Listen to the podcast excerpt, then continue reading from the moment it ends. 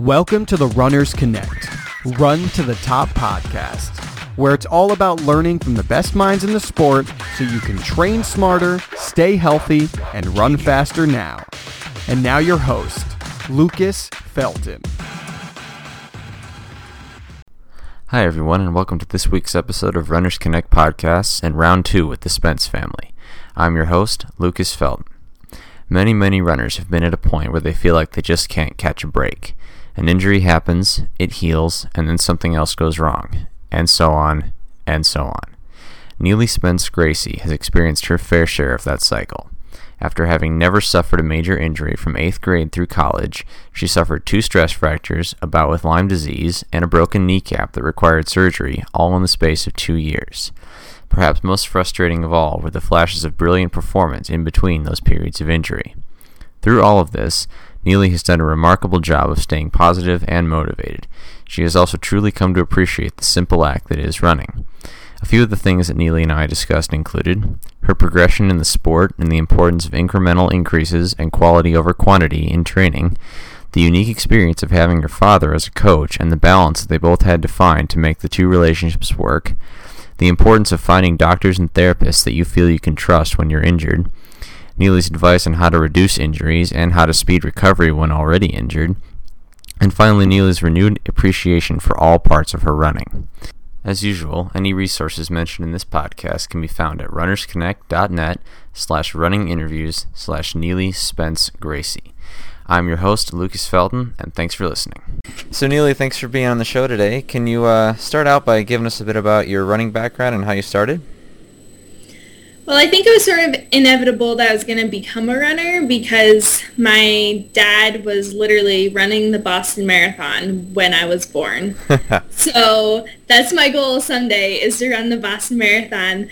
But I was just born into a running family. Um, both my parents were runners. Um, I don't think my mom gets enough credit, but she was a 17 flat 5K runner before she had me, and then I sort of ended her running career for a while. So um, but you know, I just I grew up with it being normal. You know, when I was little, my dad came to like career day at school, and like to me, it was just like isn't everyone else's dad like in the Olympics and a professional runner? So that was always sort of my goal was to be like my dad, and so here I am. Um, you know, I started training competitively in eighth grade and since then it's just continued. So other than your dad, who were and your and your mom, who were some of your early uh, influences in the sport? It was neat because I would get to travel with my dad to a lot of races. So I remember like having dinner with Marla Runyon and, you know, just hanging out with like top elite athletes um, at all these different races and stuff. And so I think that it wasn't until I started my own running that I really recognized um, and realized that like these people were people that I looked up to. Um, so you know, there's a whole host of female athletes out there: um, Deena Kastor, Kara Goucher, Shalane. Um, and then a lot of people my age as well that you know I really look up to and admire and rely on and um, it's neat now that I am you know a professional myself, I now am, you know, I'm meeting up to run with Kara tomorrow. And, huh. you know, so it's just like, it's a whole different world now. Um, but in high school, it was really helpful to have these mentors and these people to look up to and to see like what they had done and recognize that they started where I was at. And it gave me inspiration to know that if I kept working hard like they did, that there that the sky was the limit. There was so much there for me to explore. So can you describe kind of your training progression from when you started in eighth grade kind of up to now? Sure. So eighth grade, I was very minimal with my training. Um, I actually watched the Foot Locker Cross Country Championships on TV, and I looked at my dad, and I was like, "Oh, I want to go. That looks like so much fun." He was like, "Yeah, it's like the Olympics for high school. Like you literally, you know, you get." Um, like a free trip to California and they put you up in this really fancy hotel and they like pay for you all to, for all this stuff and then you know you get to race the top athletes in the country. And i was like i want to do that. He's like well you know you have to be pretty good. Like you better start running. And i was like okay i guess so. So i started um, training and i did about probably like 20 to 25 miles a week. Um, so a lot of quality work um, but not a lot of quantity. And so ninth grade i was so like a year uh, into training. Um, I had run in the 1740s for uh, track 5K. And so like things had just sort of like progressed really quickly for me. So my dad was really surprised, I think, and we just kept the mileage pretty minimal um, the whole way through high school to the end where I was running like maybe 50 mile weeks. And so I made it to Foot Locker finally, my junior and senior year both, and I placed eighth as a junior and then fourth as a senior, and I was the top senior that year. So that was like really cool.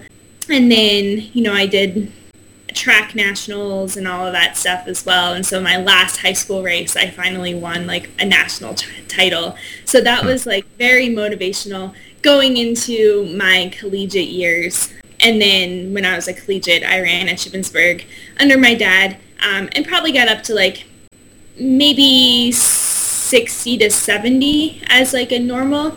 Um, very few doubles though. So overall my mileage has been relatively low, I think, my entire running career. So a focus on quality over quantity kind of the whole time then?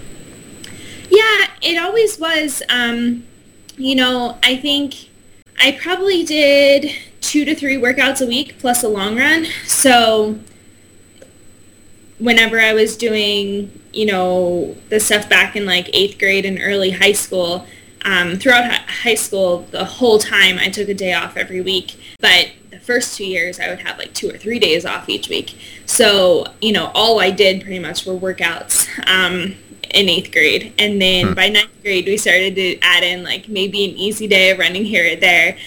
And then 10th and 10th, 11th, and 12th grade, I'd say um, I was pretty consistent. with five to six days a week of training, um, races, and all that was sometimes add an extra day of hard effort. But yeah, we were very conservative, um, and that's my dad's approach. I think is you know he has so much success with people leaving Shippensburg University still loving to run that he never wants to just like try and squeeze everything out of an athlete. He wants people to feel like they have more left. And so that's was sort of always the approach that he took with me as well. And so that's how I graduated college knowing like I want to be a professional athlete and I know that there's so much more for me to explore because I love running more than ever and I'm not burnt out at all. So I think he set me up really well. Speaking of that, describe being coached by your dad from when you started running all the way through college. Not something a lot of runners, especially in the U.S., uh, get to do. Yeah, it's very true. You know, it's sort of funny because I guess I didn't really know any different. Um, so it just seemed normal, you know, in eighth grade that my dad, obviously, you know, he's one of like very few Olympians in the whole state of Pennsylvania. So it just made complete sense for me that he would be the one that would train me. Um, and then throughout high school, I had a couple high school coaches that would help support me. Um, but the majority of like the science of my training was still done through my dad and then once I got to college, it was the same thing. So, you know, we really were able to figure out that father-daughter coach-athlete hmm. relationship. And I think we did a good job of trying to have a balance with it. You know, it can be tough because as, you know, a coach, he would feel the need to be really hard on me at times. But as a dad, he would recognize that you know maybe I was just struggling and like it was something else you know completely unrelated to running or something that was why I was having a tough day or or whatever it would be and so I think that um, I, especially when I went to college, we tried to do the like at practice he's coach and he's just coach, and it didn't really work. Um, you know, I still called him dad like at practice, but um, I think that overall we were able to find that balance. And so since I didn't really know any different, um, we didn't really have any issues with it. It's been funny because my sisters have since tried the whole running thing and they and my dad never quite figured out the whole coach um, father-daughter relationship thing. So I, I don't know. I don't know if it's just because of our personalities or um, whatnot, but it's been really special to share that with him. And I think, um, you know, we've had so many really awesome experiences together that's really brought us really close. And I, you know, wouldn't trade that for the world. It's been a really fun thing that we can share this together. That's really cool. So I'd like to focus on um, a bit about injuries for a little while. You've had a couple of major injuries since you left college. Is that right? A stress fracture and then this recent surgery. Yeah. So I've actually had um, two stress fractures. Oh.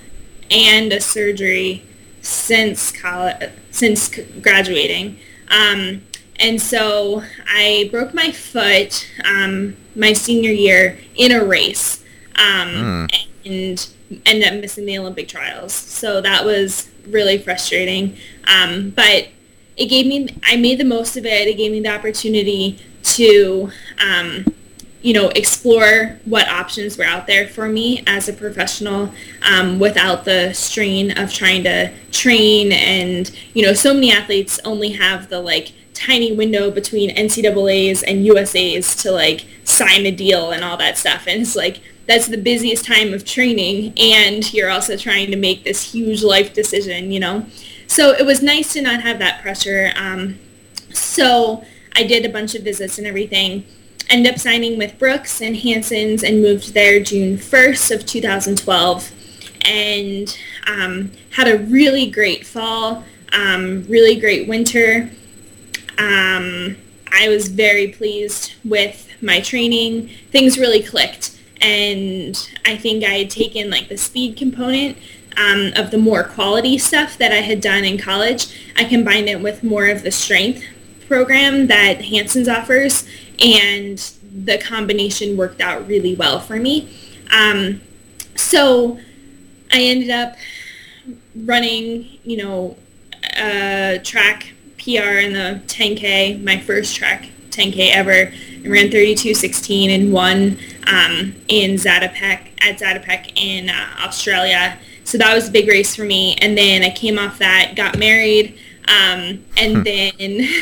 um, Minor went, details. Exactly. It was great because I had like right after that race, I had two weeks to prepare for my wedding. So it was like... Oy, oy um, for those two weeks, and I didn't mind like taking off my break from not running, you know, because usually I go crazy during those two weeks where I can't run. So it all worked out. Um, started back to running right after the wedding. Um, our honeymoon turned into more of like a training trip in Mexico, which was fun um, and pretty ideal. Both my husband and I are runners, and we ran at Shippensburg together. So it was it seemed like a natural thing for us. Um, and then World Cross was my big one where I was 13th in the world in Poland, um, March 2013. And then I really struggled to come back from that race. And conditions were really bad. Um, and we had done a lot of strength work to build up to, you know, racing cross country. And then we tried to flip the switch to track stuff and my body just was not ready to handle hmm. speed. and so I got on the track and just beat my body up a couple times and ended up dropping out of um, Stanford and just did not feel normal or like myself in any way. And then I had um, went back after we got back from California and found out that I had a stress fracture my fibula but that healed in like two weeks. That one was pretty quick. Um, so I was able to get back to training relatively quickly. So last summer I was out in Colorado again training and then ended up getting awesome training in, felt great. Um, went back to sea level, ready to roll, and got really sick. Had no idea what was wrong with me. Um, I found out I had Lyme's disease. So battled that all fall. Um, and it was really weird how it created like inflammation in my tendons. And so I was like experiencing like severe tendonitis that would just like come and go with like no rhyme or reason. And my body just felt terrible. And so it was it was really strange. But as soon as I got on the medicine, um, two weeks like things turned around, and then took like six weeks really solid training through like October, November. Was feeling great, super ready to roll, and like midway through a long run, felt something weird in my knee, and it took three months to find out that my kneecap had separated. Um, I have something called patella bipartite, which basically the kneecap, um, whenever you're a baby, is just cartilage and then when you learn to walk it fuses to bone. And so mine never like completely fused over. And so i had um, like this stripe of cartilage and essentially it just like ripped my kneecap in half. And so they had to go in and take a piece off and since the surgery march 6th i've had nothing but steady improvement um, and it's been great i haven't had a single setback I started running four weeks later and eight weeks later was up to like pretty much normal training. So I'm feeling really good now. I'm doing workouts. I'm out here in Colorado getting my altitude work in, also going to the Olympic Training Center and getting work done um, to make sure that, you know, everything's balanced. Um, there's no like discrepancies with um, strength because of having the surgery and stuff like that. So all that stuff is getting worked out and we're doing a really nice long slow build up here um, of just base phase stuff so that we can hopefully ward off any more fluke injuries that want to come my way since pretty much everything that's happened has been you know just completely strange and only one of them was really a result of overtraining. So what you were describing before, it sounds like you didn't really have much of any kind of problem at all for the first nine or ten years of your of running. so that's got to so having these three major injuries and good training and then injury and then good training and then injury, that's got to be pretty wearing mentally. How do you how did you deal with that? unfortunately with this practice makes perfect so each one has gotten a little bit easier emotionally because i learned how to deal with it um, but i think the biggest thing is i've learned what i need to do to stay positive not beat myself up over things try and learn from you know whatever opportunities are presented that i need to learn from also i definitely am someone that needs like some sort of activity every day. If I don't have that, I just hmm. it's just part of my lifestyle, you know. We talk about that with running is that running is a lifestyle, it's not just a sport and everything we do is revolves around our run that day and our run, you know, preparing for the run the next day and all that. And so I think um, I found that if I can start my day off with something then my, the rest of the day will go so much better and emotionally I'll be better. So fortunately, through all of my injuries, I was able to use the Elliptigo. And so I have an Elliptigo and this winter I set it up in my living room and every morning I would wake up and I'd do like 20 to 30 minutes on the Elliptigo while I watched some sort of t- morning TV show. And that just got my day started right. And so you know, it's just little things I think you have to find, you know, what works for you. And I found that that really helped me out. And also like surrounding myself with support, people who I trust, um, people who can, you know, listen to me, but also give me, you know, real advice and aren't afraid to tell me, you know, this is reality. And sometimes it's hard to hear that, but it's also really important um, because you know, false hopes and all that stuff just, you know, it doesn't carry you very far. So um, I went home for my surgery and I spent two months at home and that was really helpful. I have PTs at home who worked with me um, in Shippensburg who I really trust and they, you know, I've been working with them since I pretty much started running. And so they were very good at guiding me. And I would definitely, you know, hopefully I don't have to go back and see them for a while, but right. that's definitely, you know, a really good thing for me to know is like I need to be around medical people who trust who I can trust fully because the first injury that I had, I dealt with some people um, along the way who I didn't really trust and who were giving me some faulty advice and then I wasn't trusting myself. And so I think having people who you can trust and who know you and can work with you um, is really beneficial. So it was nice to go home and get to spend two months. I felt revived after my time there. Yeah, it's kind of hard finding people you trust because you see somebody and says MD at the end of their name and you think, well, like, they're going to fix me. And then it doesn't go your way. Yeah, and like for this knee thing, you know, it took three months to figure out what was wrong.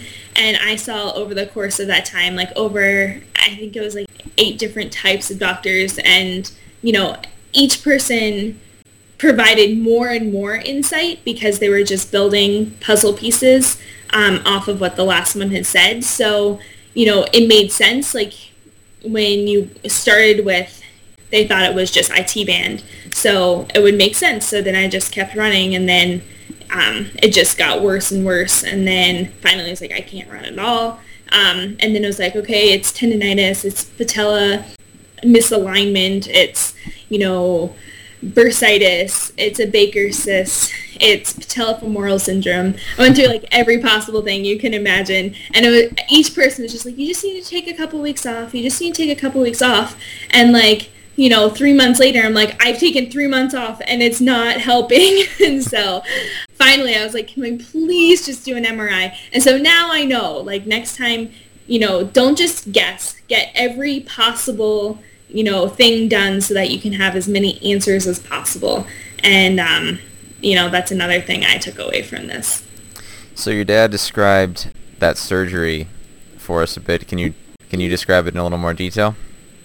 Sure. So basically, um, on like the outside of my knee, um, right at the top of the kneecap, they basically made a like one inch incision, went in, and there wasn't a lot to remove from that area because it's literally just the kneecap is like right there. So it was really good because they didn't really have to like push us push aside a lot of like tendons, muscle tissue, all that stuff. And so they went in and just literally took that piece off and filed the bone down a little bit and stitched it back up, um, sealed it with glue, and the doctor told me that on like a scale of 1 to 10, this was like a 1 in difficulty level. So he's like, it should literally take like 15 minutes for me to do the whole thing. And I wanted to ask if I could keep uh, the little piece that he right. had taken but by the time I got back to like the surgery room, I was already like knocked out. So I, I didn't get it. Darn. I have the same problem on the other knee, um, but it never separated. So it's sort of one of those like if it's not broke, don't fix it. Um, and so I'm just like hoping and praying every day that nothing ever happens to it. Because I guess this is a pretty common thing that a lot of people have, but very rarely does anyone ever have any issues because of it. So I'm just hoping that, you know, like the, the PT was like, it'd be like a one in a million chance that your other one would break also. So I'm just hoping that it's not that one in a million chance right. that reoccurs sometime. So even though that surgery, as you described it, was pretty minor, um, your blog on your website, neelyruns.com, describes a pretty intense and involved uh, rehab and, and, physical therapy routine. Tell us about that process.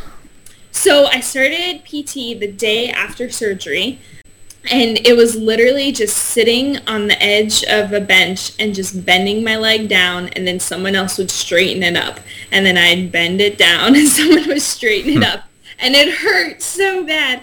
but it was just working that tissue, you know, and um, flushing the swelling out and all that. So I did physical therapy three times a week for eight weeks, and it was it was very intense. Um, I was there some days as long as like three and a half hours, um, just doing exercises, very monotonous. You know, counting to you know 10 three times for everything, and um, trying to do both legs as well because you want to keep that, you know, some level of symmetry there, even mm-hmm. though the mm-hmm. left one was just the one that had the surgery. Um, and it was amazing, you know, when I first started out, it was like difficult to walk. And, you know, by the end, I was doing, you know, an hour run outside and I was doing like 90 minutes on the underwater treadmill and I was doing squats and lunges and, you know, all sorts of stuff. So it was really neat to see the progression. It was amazing how there would be times, and like I didn't just do physical therapy when I was at physical therapy. Like I would do it three times a week with them and then I would do it all the other days on my own, but just not as, as, as like intensive.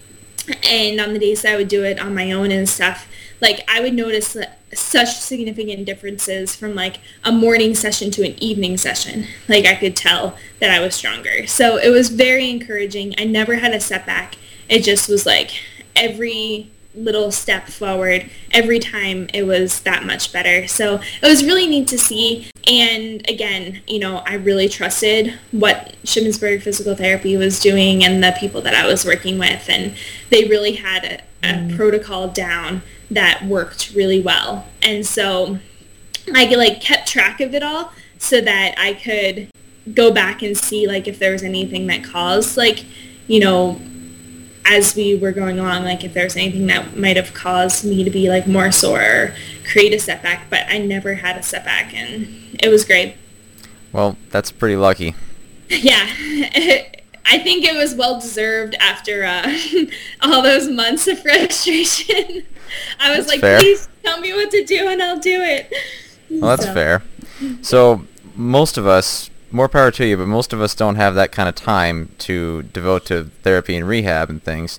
What do you think are some things that people who maybe can only see a physical therapist, you know, once a week for 45 minutes can do to help speed up recovery from whatever their injury might be? Yeah, that's a great question. I would say you know every every injury is different and every person is different so it's tough to say like you know this is the magic exercise to do. Right. But i think that um, you know being really open with communication with your physical therapist is so key. And i found you know i worked with josh and he would he would give me, you know, these are the ones that are really important. So if I would have said, look, I have 45 minutes today, what do we need to accomplish? He would say, this is how you're going to get the best bang for your buck today, you know, and he would make sure that, you know, I would get the most out of that, that day. So I always went in, like, I tried to get there a little bit early and I would get my warm up done before, you know, I would do like a 15 minute bike or 15 minute elliptical or something um, as my warm up before I started all the exercises. So I'd always try and show up like a little bit early. So I would do that so then that wouldn't be part of the time that I was like working with the doctor, you know? And then, you know, taking the exercises and just being really, really diligent at home. Um, that was a really big thing for me where, you know, it, even if I only had, you know, a couple minutes in the morning, you know, maybe in the evening, um, just like watching TV or something, I would have some time that I would be able to be diligent and get in my three repetitions of, you know, all the different things that I was supposed to do. And I would say, like, if you could only go once a week to physical therapy, um, that doing it on your own is going to be really important because consistency is really key. So I would try to do it at least like three to four days a week because, you know, the body is constantly healing and you want to make sure that you can optimize that. So now what kind of tips would, you have for avoiding injuries in general, whatever they may be? That's a that's a broad question, I know, but just do your no, best. it's a good question. I don't know if I'm the right one to ask since um, my history here isn't too good. But like I said, a lot of mine have been completely fluke, um, which are really frustrating because I feel like I'm one of those people that really does try to do the right thing. Um, but you know, as runners, we one know our bodies pretty well, so it goes both ways where I think that we can sort of turn off those pain signals um, because that's what we do every day is we push through pain and then all of a sudden, you know, it, it's not really that it hurts less. It's just that it, you know, it's a, it's a hurt that we're okay with mm-hmm. and, you know, train our bodies to adapt to. But I think that warding off injuries there's you know so many things that you can do but getting information like i'm doing right now at the olympic training center um, to make sure that you know there's no big imbalances or anything with my stride or with you know my strength or anything that could lead to an injury. So you know knowing that um, you know you're symmetrical you know having good form being in the right sort of sh- kind of shoes getting in a proper warm up, some good stretching, all those things, though none of them may be super significant um, on their own, I think combined really have a lot of power in helping to keep someone healthy and running. So I would say look at uh, the small things that you can do that all add up. It's pretty sound advice. So what's um, what kind of races are in the future for you? Or do you know yet? it's a great question. Um, so right now I'm thinking a good time frame is probably August. I started running um, the first week of April outside. And so I've had really consistent, um, slow, steady progress. I'm up to about 65 miles a week right now. Um, did a 14 mile long run yesterday and felt really good. So starting to feel much more like myself again. And I want to get in a couple more workouts to get an idea of where I'm at before I start really planning any races.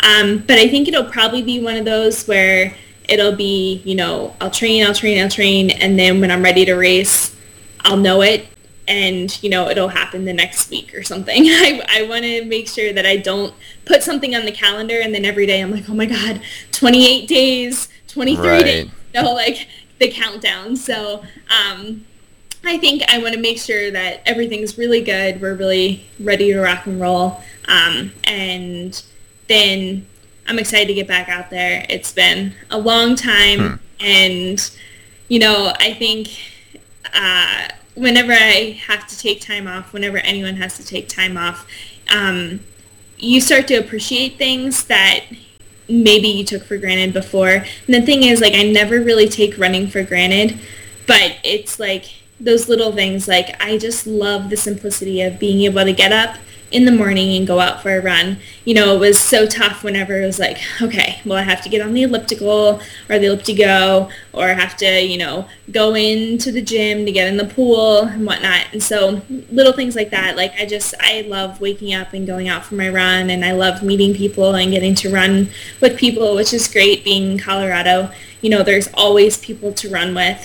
Um, yeah so that's been a lot of fun just getting to know more and more people and you know broaden that network.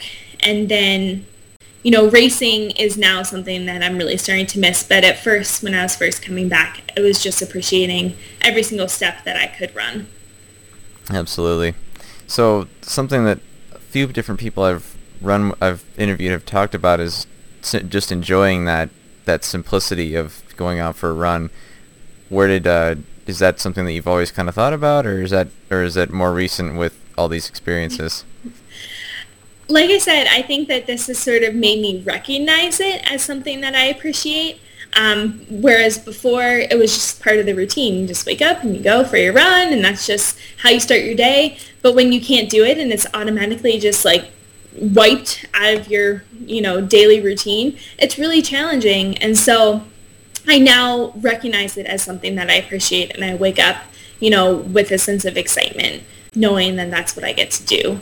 So I think, you know, I never really took it for granted, but I never really recognized it as something that was so important to me. So, what advice would you have to get? Would would you have for somebody who's getting ready for a race for first time or first time in a while? That's a really good question because I'm actually coaching now, so I get to work with a lot of um, athletes who are preparing for races, and it's been a lot of fun because I get to do just that, you know, working with kids from the age of 12 the whole way up to, you know, 60 year old um, folks who are doing marathons versus the kids who are doing 400s, you know, so mm-hmm. it's really neat. I have a whole like spectrum of athletes and every race is different. Every person is different. Everyone requires something a little bit different leading into a race. But I would say you know, it's really neat to get to talk about, you know, race strategy, race plans, how to back off, how to train leading into a race, and working on like specificity with races. You know, I have, if we're going to do some pace work stuff or, um, you know, if it's a track race versus a road, va- road race, um, how I want the workouts run and where I want them done and all of that. So it helps me be a better athlete because it makes me learn why I do the things I do and instead of just mm-hmm. doing them because I was told to do them, you know?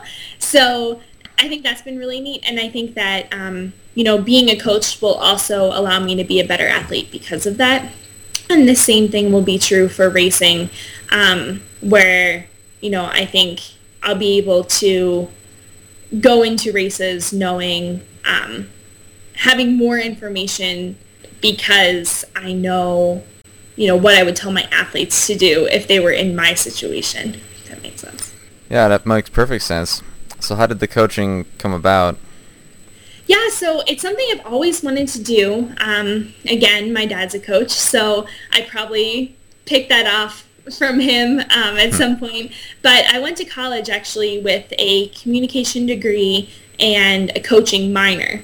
And that was something that was really unique um, that Shippensburg had to offer. And I loved it.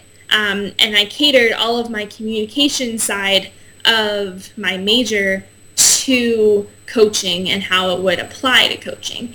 And so I ended up doing some internships um, and I put together a youth track program um, at a local elementary school in Shippensburg, and I had 65 kids join. Um, so that was really fun. So I put in like about 50 hours working with them um, one spring in college. And so I knew that coaching was what I really wanted to do. And last fall, my husband and I started our own coaching business. It's called Get Running and that's sort of my slogan. So um, I just hmm. carried that over from my personal training and everything um, into, you know, my coaching business. And so Get Running has been really successful. It's been way more rewarding than I ever could have imagined, and I'm loving it. So like I said, we have a huge array of athletes. Um, it's for anyone of any age, any ability, any goal. And basically, you know, my my goal is to help um, people learn more and meet their goals, whatever they may be. Um, and I see it as a way that I can give back to a sport that's given me so much, and I can continue to learn more and develop um, as you know an athlete and a coach. And this is really what I want to do eventually um, is you know become more of a full-time coach once my running, you know, starts to slow down, which hopefully won't be for many, many years. Absolutely. so this is something else I've been asking a lot of people who I've interviewed, including your dad. Um, there's a lot of people out there who run. You're finding that out. You coach a lot of them. How do you think we can turn more of those people who run into like fans of the sport? Because if you were to ask many people, say what the Zatopek 10 was or who Neely Spence is, a lot of people wouldn't have any clue, even though there might be 5,000 of them at a given 5K. Mm-hmm. What are your thoughts on that kind of thing? Yeah, it's a tough thing because I've heard a lot about this actually recently with, um, you know, running becoming more of an event and less of a sport. Um, and there's definitely, it's exciting because running is growing. Um, you know, you go to local races and there's 5Ks everywhere. And, you know, ev- like so many people have done a marathon. And the marathon numbers are just through the roof. And now everyone's doing these Tough Mudders and these color runs and all this stuff people that would never ever run before. And so i think it's really exciting and it creates you know a better culture for us because people are a little bit more health focused um, just because of those things but it does take away a little bit from the sporting side of it and so you know i'll talk to my dad and it's amazing how, you know, some races that he ran at, you know, offered more prize money 20 years ago than they do now. And for people who, like myself, who are trying to make a living off of the sport, um, that doesn't work out so well. And so, you know, I don't know what the answer is exactly with um, developing the sport as a sport further but there's definitely people who are involved. Um, you know, I think of New York Roadrunners, and they do a really nice job of developing both sides of it, where they really encourage the numbers and the participation, and they also really take care of their elite athletes. So I think just having more people like that, and then it's neat, you know, going to like Eugene, um, and you can see the the whole town and everything is so excited to have runners there and the stands are packed and that's such a cool feeling. Um, Bolder Boulder was amazing. You know, um, the stands were just mm. packed. Everyone's out on the streets cheering. And I think that makes it fun on all levels um, for the pros and for the participants. So I think also just developing that like combination of meshing you know the running community with the elite runners and that's sort of what i'm trying to do with my coaching business is um, and what i try to do with social media and everything is try and create a little bit more of a dialogue between you know your run the pedestrian runners and the pro runners and sort of trying to you know mesh those worlds a little bit because the more support that I can develop for you know people knowing who I am recognizing my name creates me as a more marketable athlete. And it can be a really tough balance because as an athlete you already get that like you're cocky um, you know whatever it could be and arrogant yeah. whatnot um, but then you know the whole point of being a professional athlete is you have to promote yourself and market yourself and so there's definitely athletes out there who you know do a really really good job of getting their name and getting that recognition and stuff. And so I think that's really important um, because, you know, look at like football players and basketball players and hockey players and stuff like, and the soccer players, like these, these guys are a little bit arrogant and they are a little bit cocky, but people follow them and know who they are and recognize them because they're putting it out there and they're, you know, they keep seeing their names come up. They keep having that face recognition and stuff. And so it's tough because you don't want to have to, you know, be arrogant or anything like that. So you have to find that balance um, of getting people to know who you are, but not being, you know, a jerk about it. Fair enough. I think that's. Uh, I think those are some pretty good insights. Um, several people, including your dad, have offered similar ones. And uh, according to my husband, he says that we need to start offering beer at track meets because um, and betting, and that it just be it would be just like a horse race, and people love horse races, and then that way that would attract a lot more people to the sport. Yeah, he's not alone in that sentiment. All right. Well, so my last thing before uh, before we uh, before we finish this is I want to ask you just a quick series of questions. Um, What's your pre-race meal? So I used to be like super specific and I had to have tortellini with a Parmesan sauce the night before. And then the morning of, I would have to have waffles. And that was like my thing. That was high school. And then I hit reality. And reality is that um, sometimes, like if you're traveling internationally, um, all they have to eat is like you know, in Jordan, hummus and pita, and then that's what you're going to eat before your race. so, you know what? I don't have any like set, I have to have this, but I'd say one of my favorites is actually pizza the night before. But I like to have a balance of like, you know, some salad, pizza. Um, so I get a little bit of the carbs, veggies, all that stuff. Um, but I'm pretty flexible. I'll eat pretty much whatever um, the night before or the day of for the most part as long as I know it's safe and it's not too out there. And what's your favorite workout? My favorite workout right now it's every workout. Fair enough. Um, but I'd say in the past um, in high school, my favorite workout was 400s by far. I loved doing 400s. Um, and in college, I would say my long run was probably my favorite workout. Um, I love doing progression runs, so where you start out easier and then like every couple miles you pick it up so that by the end you're doing like a little bit of a tempo-ish effort. Um, and as a pro, um, with the Hansons, I really liked 1Ks. Um, I've had a couple of really awesome 1K workouts, and whenever I can nail a 1K workout, I know like I'm in really good shape. So I think it just depends on you know what phase I'm training of training I'm at. Um, right now I'm doing like 200s and hill repeats and some miles and stuff like that. So I'm pretty much loving every workout currently. All right. What's your favorite race event you've ever run?